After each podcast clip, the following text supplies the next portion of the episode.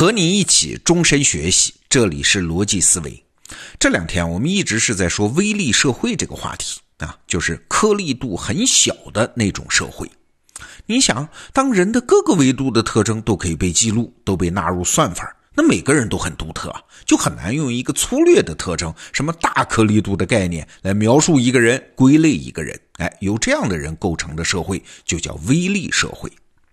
那前两天呢，我们说微利社会最主要的后果是每个人都被暴露在无穷大的风险和机会当中啊，既是好事也是坏事反正成就你自己还是保护你自己，所有的责任都落到了我们个人的头上。当然了，微利社会的影响远远不止于此啊。今天我们就来看看这一场社会变革对于商业的影响。哎，今天我们先从一个商品说起，那就是男人用的剃须刀。剃须刀这个市场当中最著名的品牌是谁啊？不用说，就是美国的吉列啊。吉列几乎就是这个行当的创始企业啊。吉列剃须刀是创建于一九零一年，它几乎是一起家就是垄断地位的强势品牌。一九一七年，你想那多早啊？第一次世界大战还没打完，吉列在美国的市场占有率就已经达到了百分之八十啊！它为什么能做到这一条呢？这是商学院的经典案例，今天我们略过不提啊。反正你记住就好了。吉列在全球剃须刀市场的占有率一直是绝对霸主，这是二十世纪的一个商业奇迹啊！但是呢，就在前几年，吉列遇到了一场小危机啊。话说是二零一二年的时候，美国这个剃须刀市场上崛起了一家叫 DSC 的公司。成立短短四年时间，就做到了十亿美金的市值。那它对吉列的冲击有多大呢？我们就拿二零一六年的一个数字来说，这一年美国剃须刀线上销售的份额，DSC 占到了一半以上。哎，你看霸主地位，至少在互联网销售这个环境里面，居然易主了。而吉列在线上销售只占到百分之二十。啊，我们不光看线上啊，整体市场份额，吉列二零一七年全球市场份额从过去的百分之七十下滑到百分之五十四。那你说这 DSC 这家公司有什么绝招呢？啊，能够把吉列这个百年霸主逼到这个份上？哎，其实也没有什么新鲜的招啊，就是我们中国人再熟悉不过的那一招，叫价格战。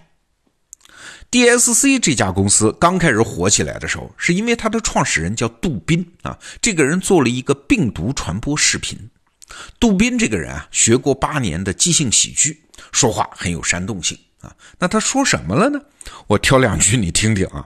第一句是：你喜欢每个月花二十美金在剃须刀上吗？我告诉你，这二十美金当中，十九美金都是给了费德勒。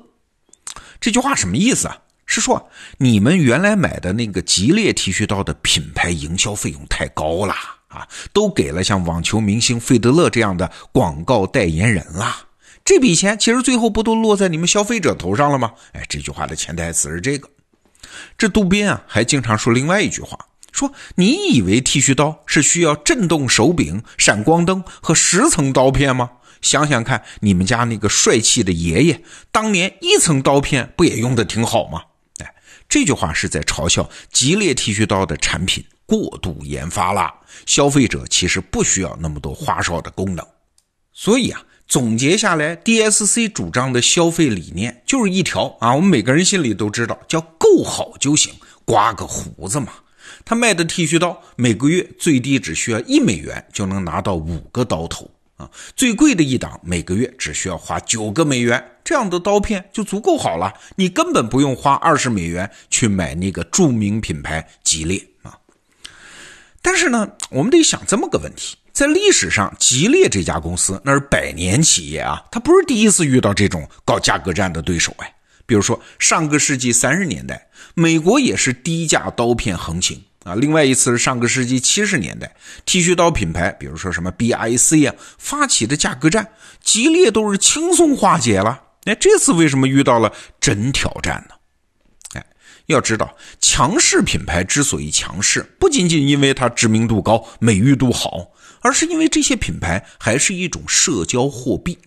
我买它不仅仅是为了用它，还是为了让别人看到它啊？看到它就能解读出我想释放出来的一些信号啊。比如说，你要买个名牌包包，买个名车，它是为了显示你的身份的。那在这种品牌面前，你搞价格战，当然就没有用啊。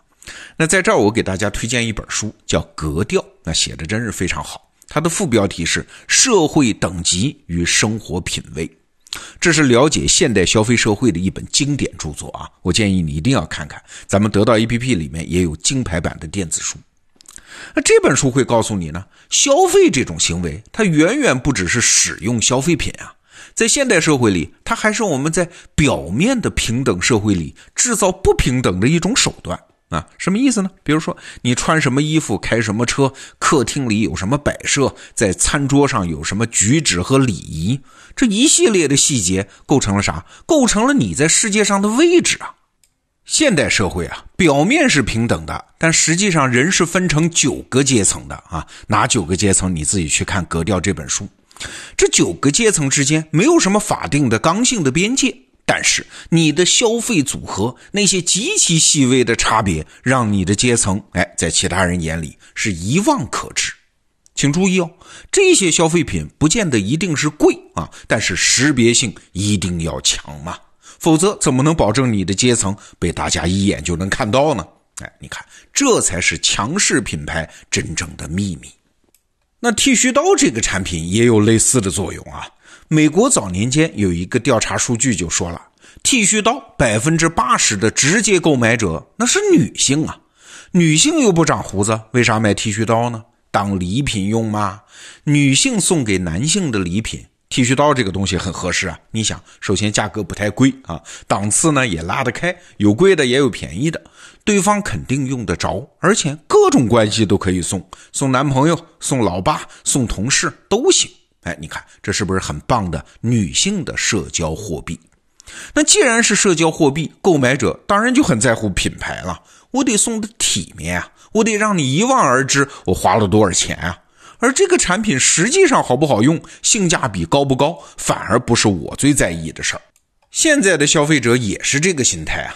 二零一八年，阿里就有一个电商的数据啊，从客单价来看，女性购买剃须刀比男性更舍得花钱啊。正是因为这个原因，一百多年间，这激烈的强势品牌策略当然就非常管用啊。你要是挑战它，用价格战，你根本就撼动不了它的地位。但是奇怪啊，为啥这次 DSC 对于激烈发起的价格战，它就起了作用呢？有的解释是这样的：说现在的消费者理性了，不愿意被忽悠了，甚至有人说这是一种消费文化上的返璞归真啊。这种解释当然不能说错了，但是是浮于表面的。为啥这么说啊？因为人性啊，这玩意儿是不变的呀。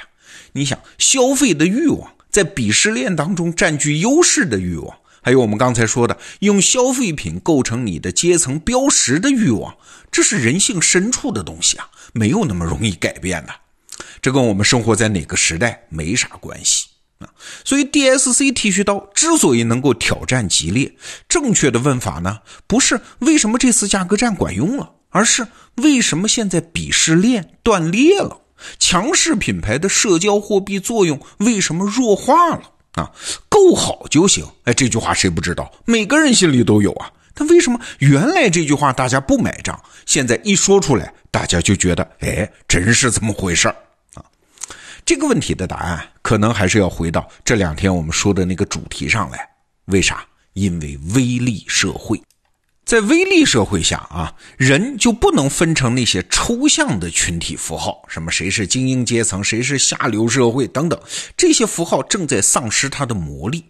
每个人都不一样。啊，传统的社会阶层划分，别说九个了，你就是九十个、九万个，也不足以描述现在的社会分层和分群。但是，请注意，品牌的作用还是在的啊。比如说，汽车啊、手机啊、名牌包啊、服装啊，这些能够强烈表达个人阶层的消费品，这几年品牌的作用不仅没有弱化，反而是在加强。